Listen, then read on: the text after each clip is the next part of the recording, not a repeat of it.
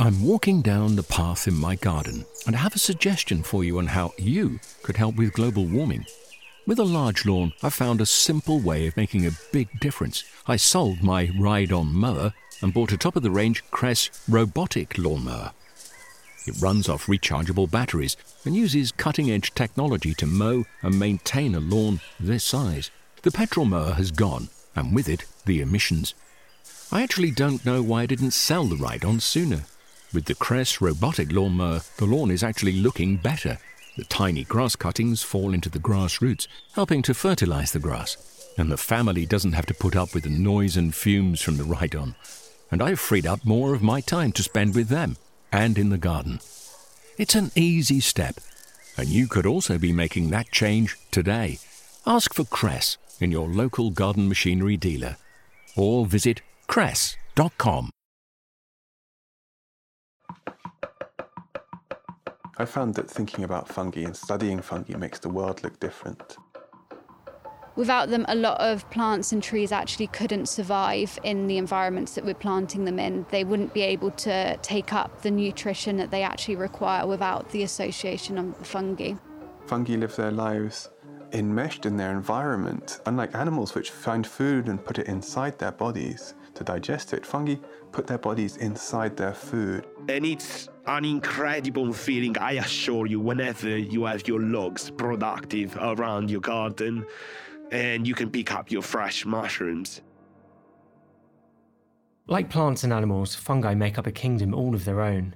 It's a mind bendingly complex and fascinating world of mushrooms, moulds, mildews, and mycelia, and it's a kingdom that's all too often overlooked.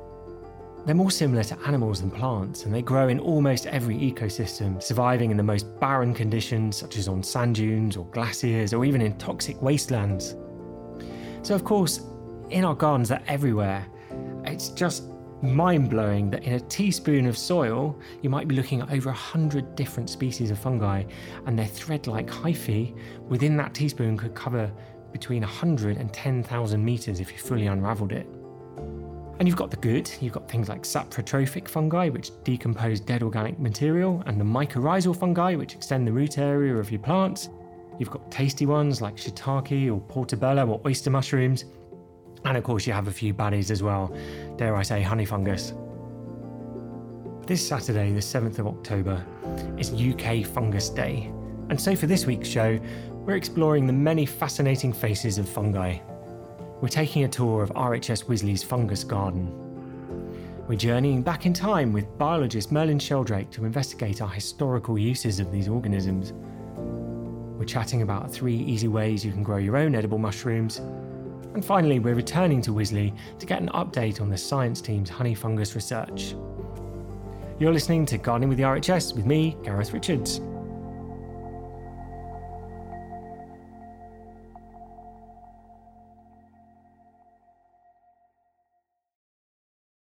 A few weeks ago, my fellow podcast presenter Guy Barter visited Wisley's fungus garden with plant pathologist Ruth Chitty to get an update on how their mushrooms are doing a year after inoculation.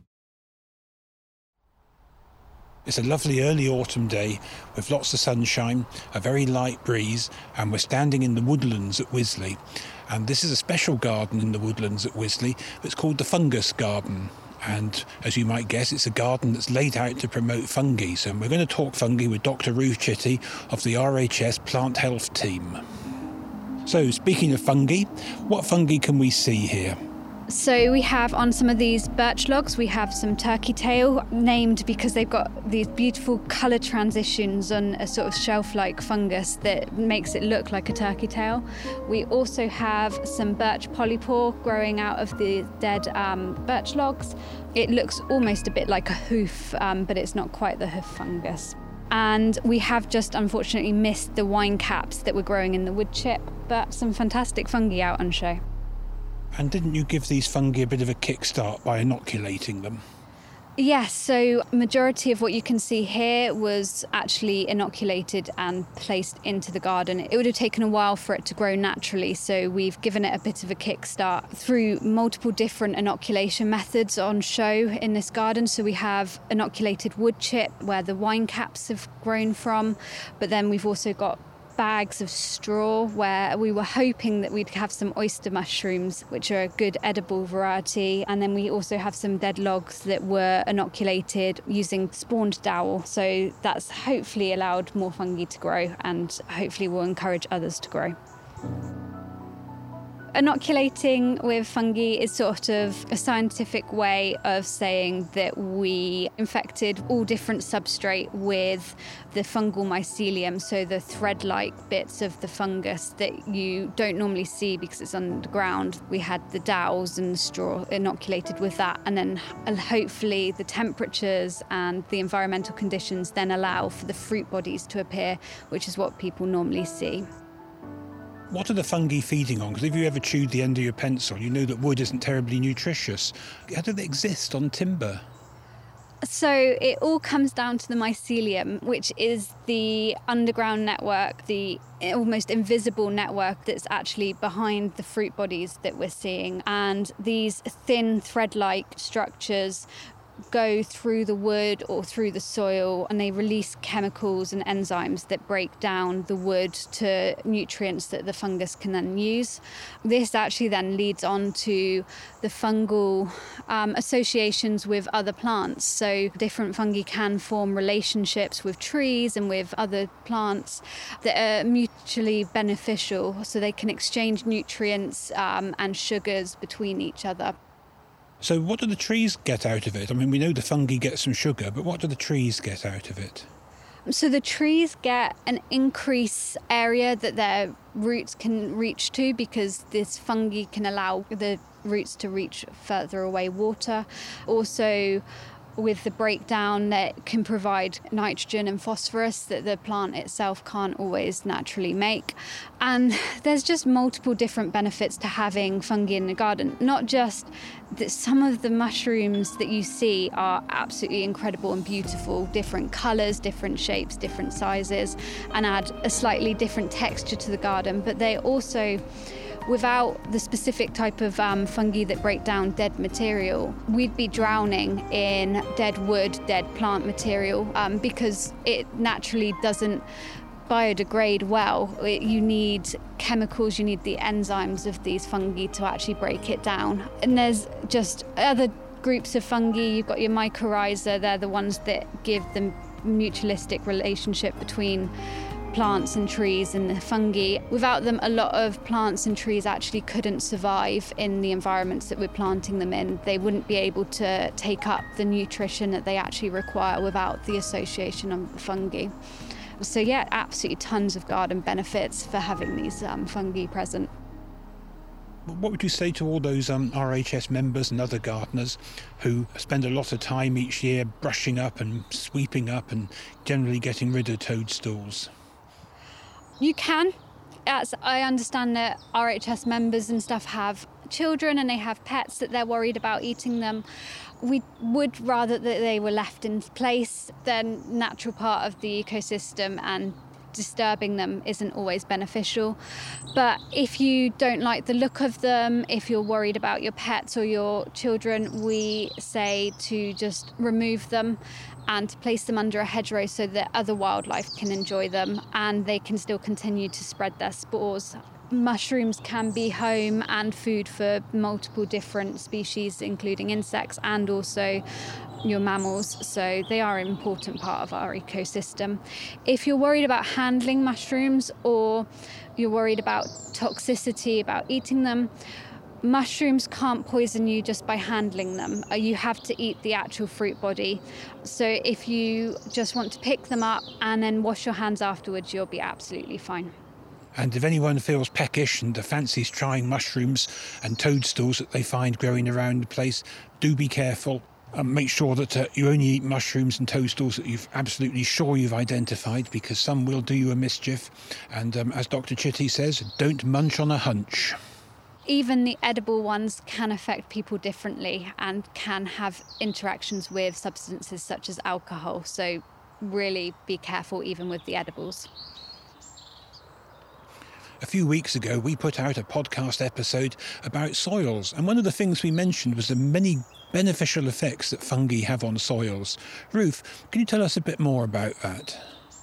Oh, fungi are fantastic in soils. So it again goes all back to their mycelium. This is what's present in the soil. Your saprotrophs, your breaking down fungi, they break down the organic matter in your soil and they release nutrients that your plants wouldn't be able to access if they weren't present. Gluing the soil together if you've got relatively loose soil. Unfortunately, the one disadvantage of this is you can sometimes get a mycelium mat, but this is easily rectified with gentle forking over. It's nothing to be concerned about, and um, the additional benefits they're adding far outweigh forking over your soil. Does all these tons of benefits explain why you've made this fungus garden? We want in the RHS gardens people to see that we are embracing fungi, we are celebrating it, and we want to show all the fantastic benefits of them and for people to see how they can also replicate it in their own gardens.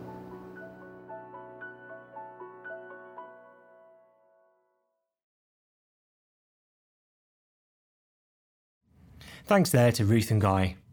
Wisley's Fungus Garden is located in the woodlands behind Hilltop, so be sure to check it out next time you visit. As Ruth discussed, our plants are often dependent on fungi for their survival. Without things like mycorrhizal fungi, they wouldn't have access to all the nutrients and water they need to thrive. But plants aren't the only ones who rely on fungi. These organisms have shaped human lives too. In 2020, biologist Merlin Sheldrake released Entangled Life How Fungi Make Our Worlds, Change Our Minds, and Shape Our Futures.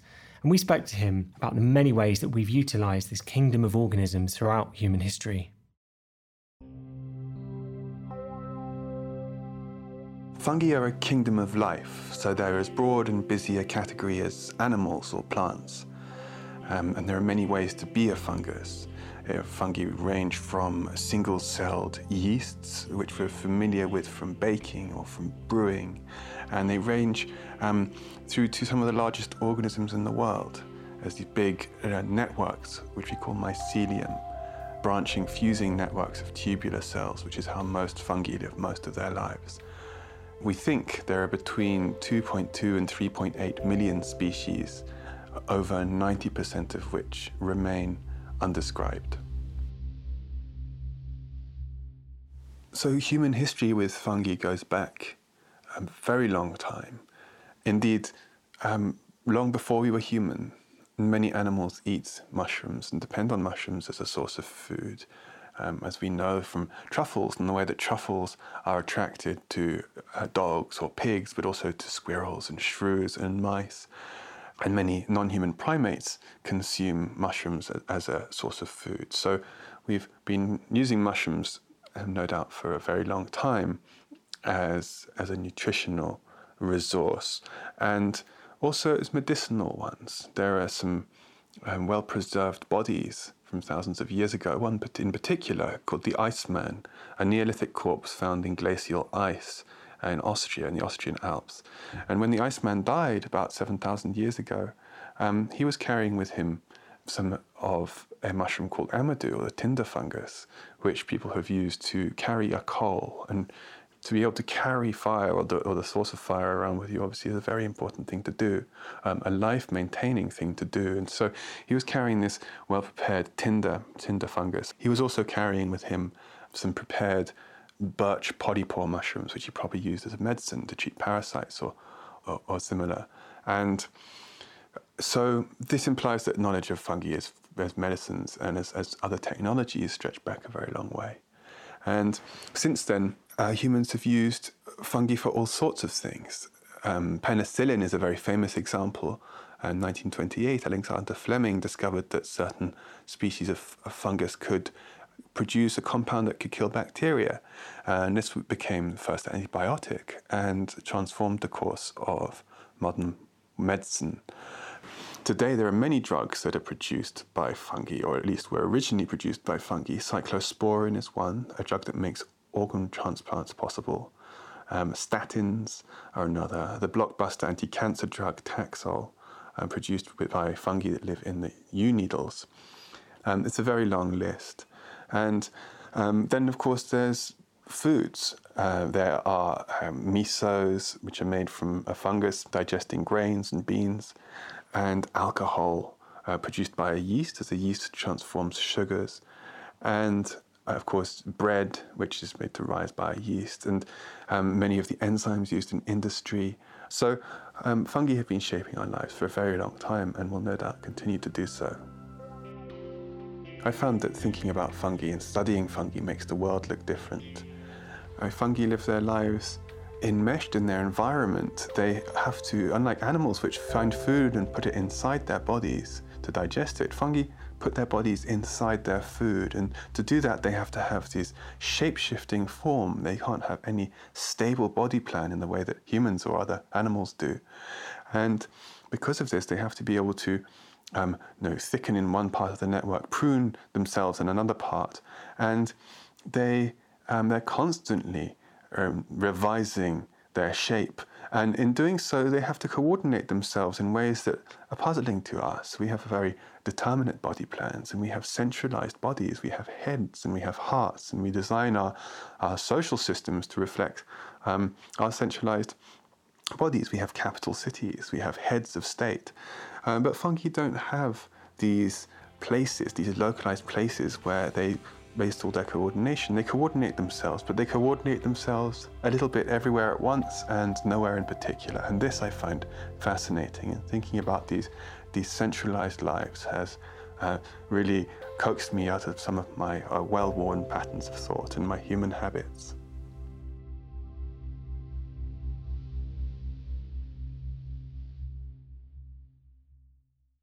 That was Merlin Sheldrake. Entangled Life, for me, was one of those books that changes the way you think about the world. He tells this amazing story about how they were doing some tests on slime molds and fungal intelligence, and they built like a map of Tokyo. So they would, they put food sources where population centers are in Tokyo, and they put obstacles, like we would have human obstacles, they put obstacles to the fungi, things they couldn't grow through. And they inoculated it with slime molds, and the slime molds grew in a pattern between the food sources, the equivalent of the population centres, and it made an almost exact replica of the Tokyo subway system. And that was just, you know, absolutely mind blowing that something that doesn't have a brain in a way that we would consider to be a brain could work out this complex problem. And it's it's a fascinating book, and I think anyone with an interest in fungi should read it. So we've included a link to it in our show notes and check it out. And as Merlin discussed, humans have used edible macrofungi, what we would know as mushrooms, as a source of nutrition and medicine for as long as we've been human, really.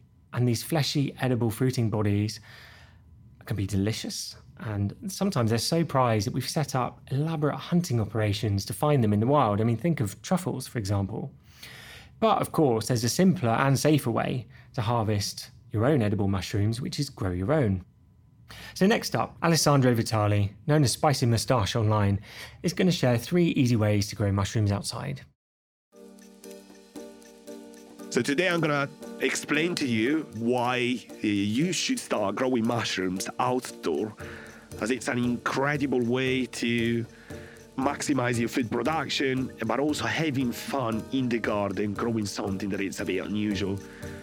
I started for the first time growing mushrooms outdoor roughly one or two years ago. And it's an incredible feeling to not only growing vegetables and flowers in your garden, but having this extra production in between your existing plants. So you really use every single inch of your available space. There are a lot of different ways to grow mushrooms outdoor, but today what I'm gonna cover is to grow them on logs, grow them on raised beds, or in bucket. You could start by having logs around your garden, which is absolutely easy because you can just use these inoculated dowels. So with a drill, you basically drill in a diamond shape over your log, and then you can fit in this inoculated dowel. I usually did that with shiitake mushrooms. And once this is done, you can just melt some soy wax and seal completely every single hole, including any part that is broken, the end and beginning of the log. Sealing all the holes with wax, it's an important step just because you avoid having cross contamination of. Uh, other kind of mycelium or mold getting into those holes and dowels that you just applied to your logs. And it could be placed in a shaded area of your garden, which means probably an area that is not even productive, or the sitting area where you used to spend uh, the quiet time, chill time in your garden, in your growing space. And after about 12 months, that log should start producing. And what you need to do to help the production of shiitake mushrooms is to grab a mallet or a similar thing and smack it really hard on top of the log, and that reproduces the same effect as a falling tree in the forest. And that's a sign for the mycelium to start producing the mushroom. And it's an incredible feeling, I assure you, whenever you have your logs productive around your garden and you can pick up your fresh mushrooms. Another way of growing mushrooms is to do it on a raised bed. And I tend to do it in almost every single raised bed around my garden. You can do that by using straw, which acts not only as a substrate to grow your mushrooms, but it's an incredible source of mulch that retains water and protects soil microorganisms. And what I do is to order this spawn I use a combination of oyster mushrooms in a few raised beds and wine cups in other raised beds. Wine cups have symbiotic properties, which means they even help your plants around your garden to thrive even better. And what you need to do is to simply layer on top of your soil straw and this spawn broken down, and then again straw and do this sort of lasagna layering. And once you get to the last layer, you just need to cover it with straw. The content of moisture in this uh, substrate needs to be always high to understand if it's moist or not. Just touch it with your hand, put your hand in, and then you can tell if the substrate is still moist enough for the mushroom to thrive. And it's an incredible way to improve the quality of your plants if you're using wine cups, but at the same time, filling up the spaces, the empty spaces where you don't have plants, but you can have mushrooms growing. Another way would be to grow mushrooms in buckets, and that's absolutely easy. You can grab even an old pot. That's uh, what I did in my garden. I drilled all around it and then I basically did a mix of spawn and straw.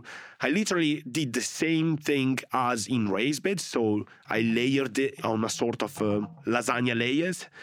And then I mixed with my hands until I was entirely sure that it was mixed well throughout. And once that's done, you can just press with your hands to make sure that like it's compact inside the pot or the bucket that you decided to use and uh, keep it moist all the times so either lift the bucket so you can tell if it's still retaining that moisture or not, or with your hands you can touch and see if there is enough water still inside. And in a few months, depending on the amount of spawn that you add, you will have production from this bucket, from the holes that you drilled around it. The reason why I use straw as a substrate is just because that's one of the easiest things for me to source. But you could also use uh, grains uh, or a mix of straw and coffee grounds. Uh, there are lots of expert growers around the world growing mushrooms in the most bizarre ways, if you want to call it like that. It's all about getting the right ratio in the mix and having something that has been tested before and it actually works. The main reason why I love growing mushrooms is mainly because they are different from plants. They react differently to weather and uh, moisture, but also they are delicious to use in the kitchen. and uh, again it's it's an extra production with minimal work uh, like the maintenance for mushrooms it's really minimal care well, other than watering you don't need to do anything else and uh, that's another reason why uh, i really love like growing lots of different varieties in the garden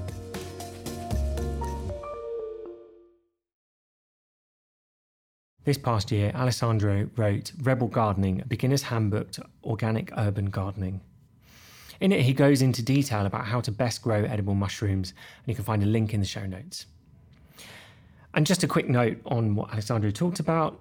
You can inoculate your substrate, as in sow your spawn, at any point during the year, but the results will be a bit slower during the colder months. So far today, we've explored many reasons to celebrate fungi, as they're absolutely essential to the success of our gardens and ecosystems as a whole. But of course, they do pose certain risks as well. Things like armillaria, commonly known as the dreaded honey fungus, can infect, harm, and even kill beloved garden plants. At the RHS, there's all sorts of research going on to look at how this happens and what we can do to prevent it. So let's go back to Ruth and Guy to get an update.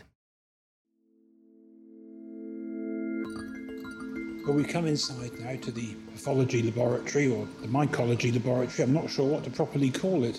It's here in the beautiful new Hilltop building, and it's a brand spanking new lab full of all sorts of lovely things centrifuges, incubators, cabinets, microdiluters, all the usual paraphernalia of a microbiology lab. And Ruth is standing beside a, a load of cultures of fungi that she's actually grown on plates of agar and jam jars or kilner jars full of what looks like rye grains. And he's going to tell us all about the culturing that goes on in this lab. So, these fungal cultures in front of us, some of these plates are honey fungus. So, honey fungus on plates has a really unusual look. It has these thread like growths out into the agar.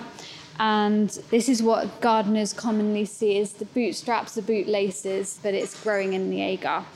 So these are all the honey fungus that we grow for different research. Jassy, who I'm currently covering on maternity, she's very into armillaria and looking at whether the saprotrophic, the dead material decaying fungi, whether their presence can cause armillaria infections to be decreased. So that's currently being researched in this lab. And we also just have jars of rye grain, as Guy correctly identified, with fungal mycelium growing through it. This white growth is the mycelium. And this is to get ready to inoculate different material for the garden that we've just come from so that other species of fungi um, can be introduced to it. What's the ultimate goal of the RHS mycology research? So, firstly, we want to investigate whether there's honey fungus resistant plants and whether they can be bred so that they can be placed into gardens and then you're not going to see the devastating consequences of a honey fungus infection. We also want to investigate mushrooms there's so many different species and they have so many different uses as humans we've used them for thousands of years and they have chemicals that could be quite interesting. So we want to be investigating um, the use of different fungi that might release different chemicals that could potentially be slowing down or blocking honey fungus infections or increasing a plant's chance at defending itself against the honey fungus infection. There's multiple different uses that mushrooms could be used for, and we are interested in that. So, hence why we want to be um, isolating and keeping cultures of these different mushroom species. So, Ruth, gardeners listening at home will have questions, I think. What are the take home messages for them about fungi in their gardens? Firstly, fungi in your garden isn't the death sentence that you might think it is. It could be a fantastic benefit to your garden a lot of these species of fungi can be giving your garden extra nutrition, your plants a boost in water uptake. So their presence is actually a fantastic sign in your garden. In a world where we're seeing huge biodiversity loss, encouraging and allowing these mushrooms to grow is fantastic. They offer homes, they offer food to different species of animal, and we should be encouraging this Mainly, fungi are beautiful. They offer multiple different colours to the environment and shapes and sizes, and they're a fantastic addition to any garden. Thank you very much, Ruth, for sparing time from your research. I can see you're extremely busy, but we've really enjoyed hearing all your expertise and your plans, so thank you. Thank you. I just love the opportunity to talk about mushrooms and fungi, so thank you. Honey fungus can be a bit of a heartbreaking problem to have in your garden because suddenly, you know, one of your favorite, quite well established plants might suddenly begin to die back. You might lose branches, you might lose the whole thing. Sometimes you will get things failing to flower, or conversely, sometimes you'll get a really, really heavy crop of flowers on a plant that looks a little bit under par. Sometimes it happens with fruit trees that you'll get a really heavy crop of fruit on a plant that's not looking all that healthy. Sometimes you get premature autumn colour, which is quite pertinent as well at this time of year. So if this is happening, take a look at the roots, take a look at the base of the plant, and if if the bark comes away quite easily and there's sort of papery white material underneath it, and have a look at the roots as well. If you've got little like black bootlaces coming out, that's a really sure sign you've got honey fungus. And the only thing you can do is dig it up. Dig the plant up and dispose of it safely. So that means don't put it on your compost heap. Put it in your council waste bin, take it to the tip, and do it through municipal composting because that will get hot enough to kill it off. And then replant with less susceptible things. There are brilliant lists on the RHS website. So, some things that don't tend to get honey fungus are things like bamboos, heather, ginkgo, salvias, garrias. But yeah, as I say, there's lots of information available on the RHS website. Well, that's it on fungus. I hope this episode has been everything you mushroom lovers could have hoped and dreamt for. On the RHS website, as I said, we've got tons of material on fungi. We go into the ecosystem benefits of a variety of species, give advice for dealing with parasitic fungi, chat about the ways to cultivate your own mushrooms at home, and much, much more. And recently, Ruth wrote a lovely article 10 fun facts about fungi, which you can check out in our show notes. Before you go, just a quick note if you've got a burning question you want answered on the show, we have an RHS podcast email address where you can send your inquiries. Simply podcast at rhs.org.uk. Again, that's podcast at rhs.org.uk. That's all for now. So, from me, Gareth Richards, goodbye and thanks for listening.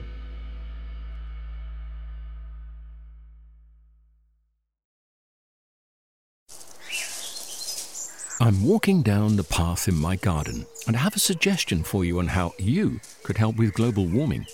With a large lawn, I found a simple way of making a big difference. I sold my ride on mower and bought a top of the range Kress robotic lawnmower. It runs off rechargeable batteries and uses cutting edge technology to mow and maintain a lawn this size. The petrol mower has gone, and with it, the emissions. I actually don't know why I didn't sell the ride on sooner. With the Kress robotic lawnmower, the lawn is actually looking better. The tiny grass cuttings fall into the grass roots, helping to fertilize the grass. And the family doesn't have to put up with the noise and fumes from the ride on. And I've freed up more of my time to spend with them and in the garden. It's an easy step, and you could also be making that change today. Ask for Kress in your local garden machinery dealer or visit kress.com.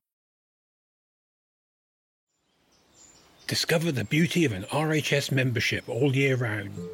Save 25% off an RHS membership today when paying by direct debit. Prices start at just £55.50. With a membership, you'll gain access to an array of special events at our gardens all year round. Be the first to know about RHS flower shows and get exclusive member only days, plus reduced rate tickets and you'll have the chance to enhance your gardening know how with access to free expert garden advice, monthly editions of the Garden magazine, and so much more. Terms and conditions apply.